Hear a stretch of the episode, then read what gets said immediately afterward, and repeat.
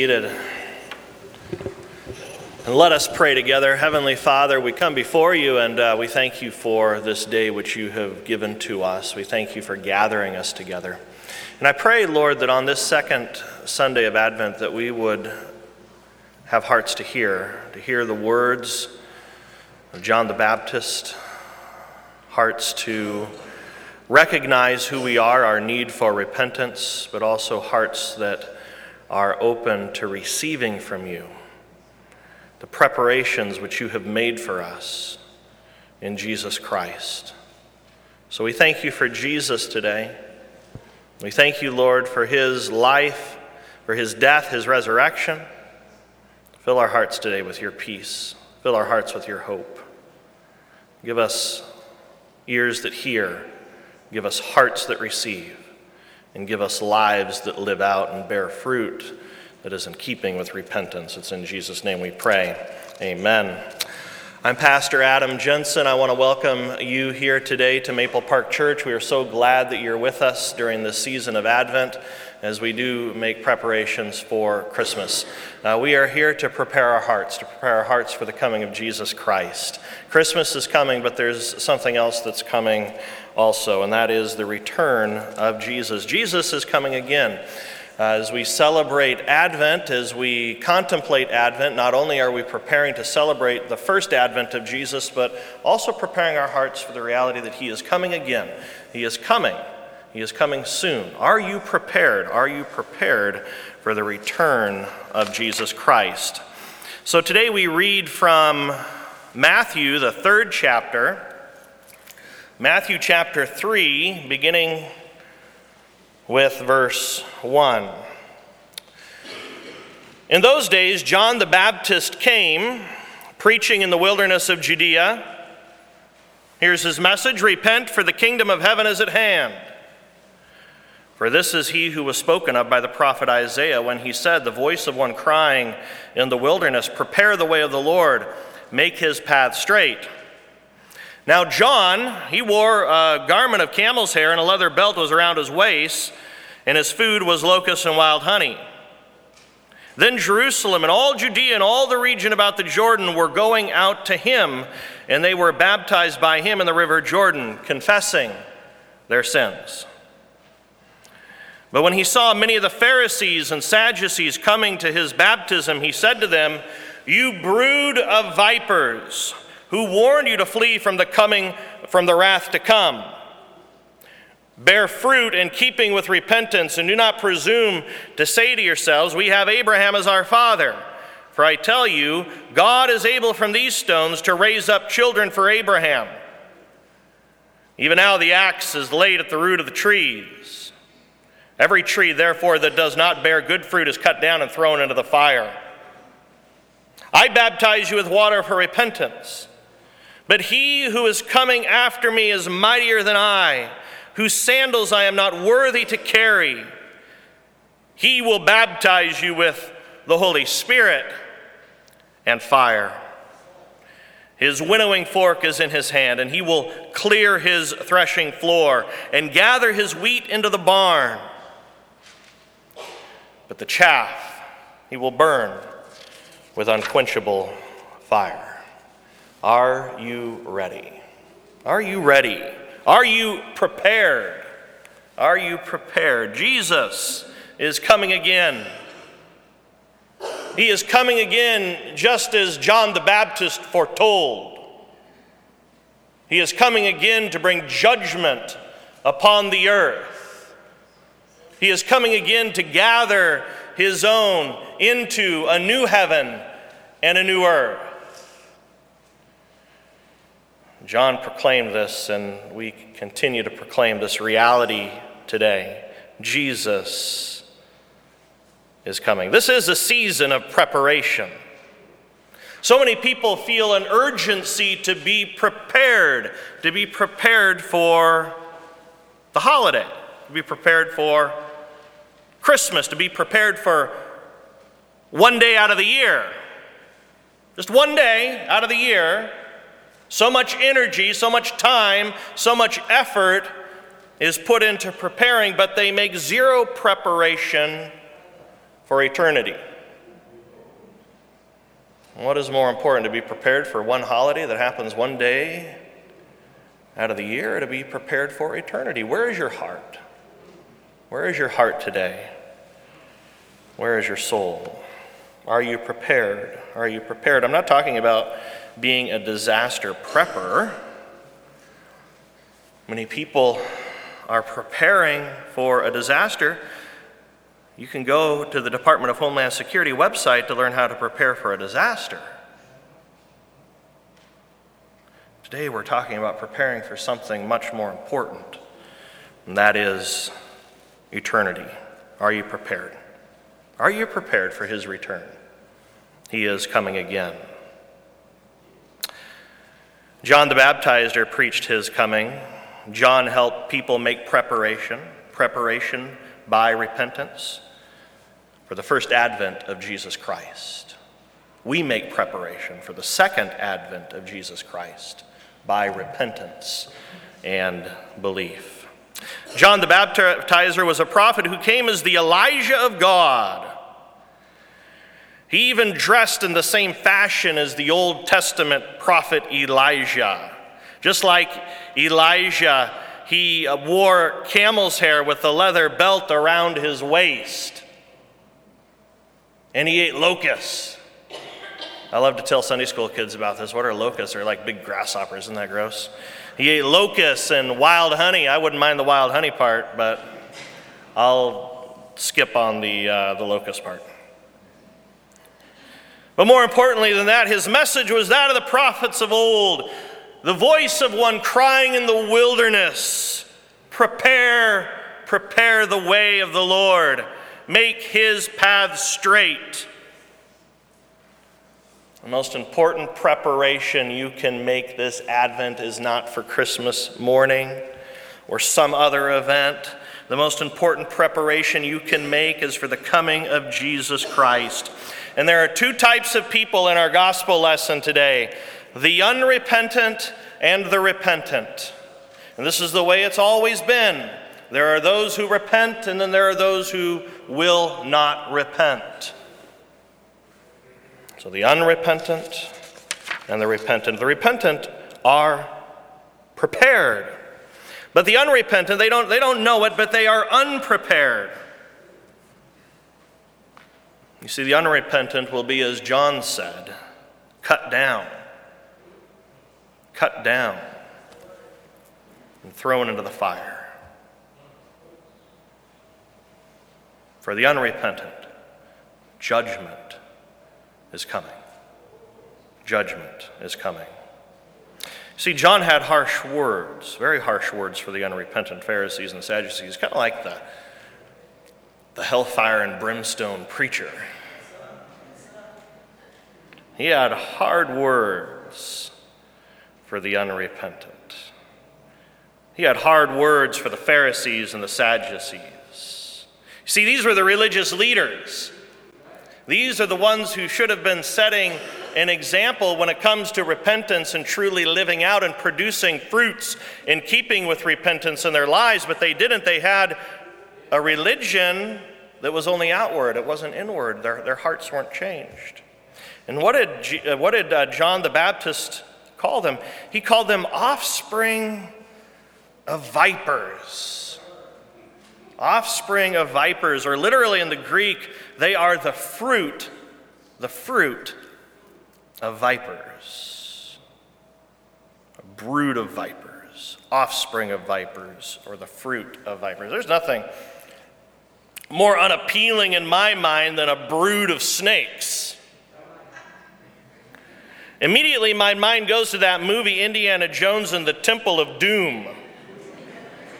Remember when they're sitting at that long table and that big nasty feast is served to them in that spooky temple, and then they bring that big snake out? You remember what happened?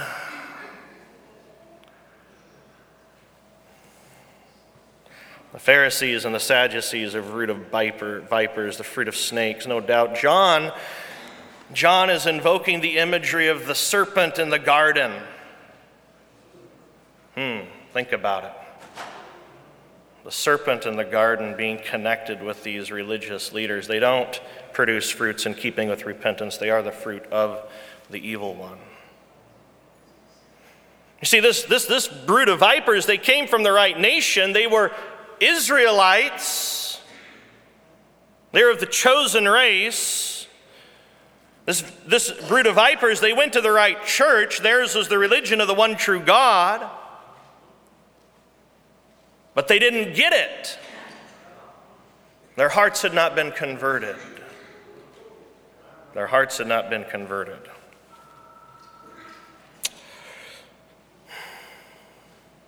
The unrepentant are unprepared. The unrepentant will be, as John said it, cut down and thrown into the fire. For the unrepentant, judgment is coming. This is real. It's going to happen. Are you prepared? Have you been brought to the place where you know that you're a sinner? Have you come to know that you're a sinner? Not just up here in your head and say, oh, yeah, I'm, but, but have you come to know that you are a sinner in your heart? You know that reality. You feel the weight of your sinfulness. Have you turned in faith to Jesus, believing and trusting in Him alone for the forgiveness of sins? Two types of people are given in the gospel lesson the unrepentant and the repentant, the unprepared and the prepared. The unrepentant are completely, completely unprepared, but the repentant are prepared. They are ready. Their soul is at peace, their eternity is secure. They long for the new heaven and the new earth promised by God. And that is you, brothers and sisters in Christ. You have come to feel the weight of your sin. You trust in the Lord Jesus Christ alone as your Savior. And you, you long for the day when Jesus comes again to bring us a new heaven and a new earth. Are we ready because we're better than everyone else? Are we better than? No, we're not any better than anybody else. The repentant are prayed because they have turned from unbelief to belief. They have been convicted of sin, broken by the weight of sin, and have been turned to Jesus in faith, believing. We're not any better than anybody else out there. We've simply been given the gift, the gift of repentance, the gift of faith, to trust in Jesus Christ. The most beautiful picture of repentance and salvation I find in the Bible is given by the thief on the cross. So this morning we go from the preaching of John the Baptist, which ushered in the ministry of Jesus Christ, and now we go to the end of Jesus' ministry as he hangs upon the cross. And you'll remember that, that one of the criminals who were hanging on the cross railed at Jesus, mocked Jesus saying, Are you not the Christ? Are you not the Christ? He says, Save yourself and us. So, here, even at the cross, we have this image of, of the unrepentant, the unprepared. He's, he's hanging there. He knows that his, that his time is short. He knows that it's only a matter of time before they come and break his legs and he dies there on the cross. And he's unwilling to repent.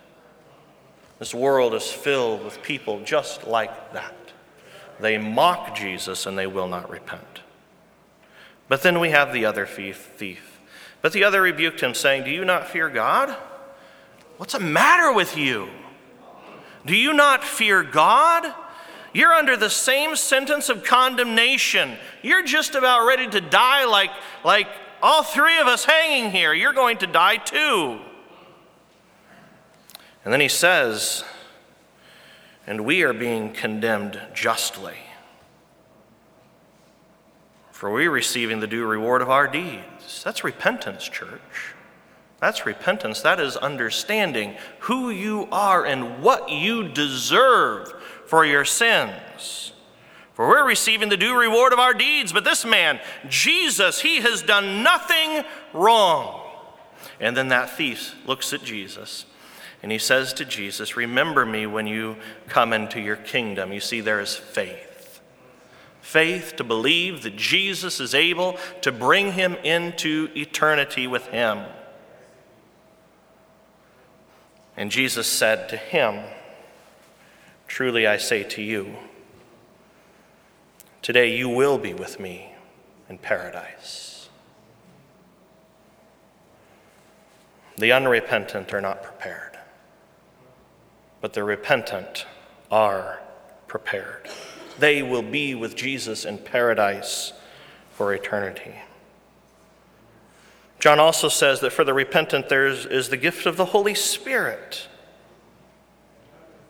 And the repentant are prepared for the great gathering in, the great harvest on the last day. A gathering which ushers in a new heaven and a new earth for those who repent and believe the good news of the gospel. The second coming of Jesus means judgment for the unrepentant, unprepared. They'll be like the chaff that is burned. However, those who repent and believe the good news of the gospel, there is the promise of eternal salvation. They are indeed prepared. The author of the classic book, Pilgrim's Progress, John Bunyan, traveled a long and a hard road towards being prepared. He lived much of his life completely unprepared for eternity. First, he tried ritualism.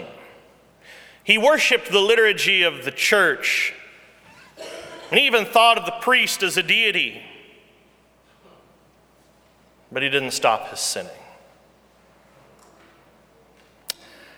After being confronted by a notoriously sinful woman in town, he understood that if this woman is confronting me about my sin, there's something really wrong with me.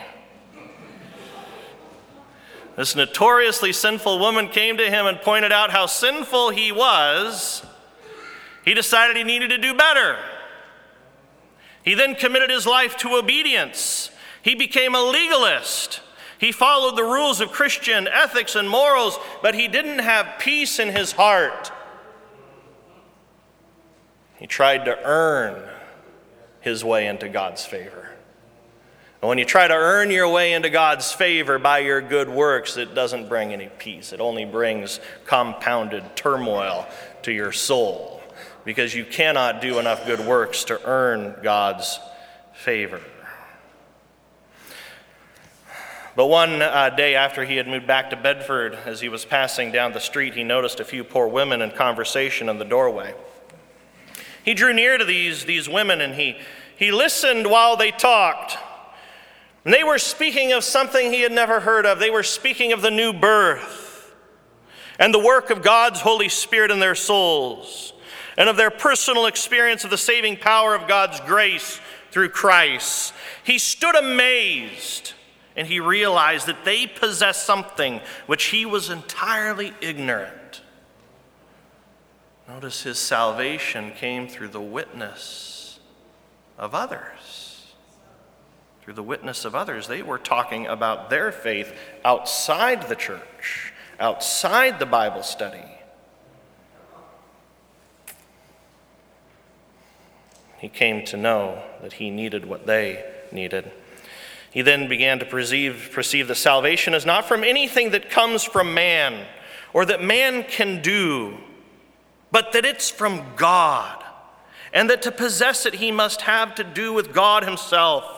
That it was something new he must possess in his soul, which none but God can give, a forgiveness of sins which none but God can administer.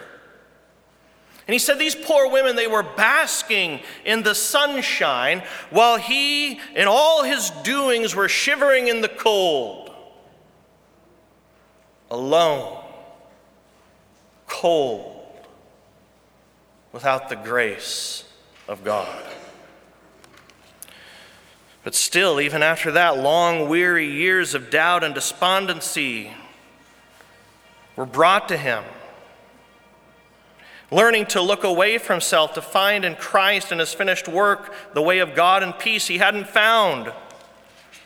The pride of heart, which hinders men from seeing their truly lost condition, was very strong in him. And it took a long time to break it up. It took a long time for repentance to become something real in him. And then Luther's commentary on Galatians, which has changed many lives. Martin Luther's commentary on Galatians fell into his hands one day and brought him a flood of light. His happiness, one writes, was new, as intense as his misery had been, he wished he were fourscore years old. He wishes that he were 80 years old at that moment, that he would die quickly, that he might go to be with him who had made his soul an offering for his sins. In other words, he understood man, I'm ready to die. I wish I were 80 years old today so that I could be ushered into the presence of Jesus Christ, the one who has saved my soul. Very few people wish that they would be older, right? But we can grow old with confidence, knowing who our Savior is. After this, he was again assailed by temptations of Satan. And another season of agony was passed, but finally he was relieved by the text, and here is the text The blood of Jesus Christ, listen to this, church this is for you today. The blood of Jesus Christ, his Son, cleanses us from all sin. You believe it? The blood of Jesus. It's only by the blood of Jesus that your soul is cleansed of all sins. It's not by your works, it's not by your religion, it's by Jesus alone. And then he says, I saw, moreover, that it was not my good frame or heart that made me righteous or better, nor my bad frame or my bad way of living that made my righteousness worse. For my righteousness was Jesus Christ Himself, who is the same yesterday, today, and forever.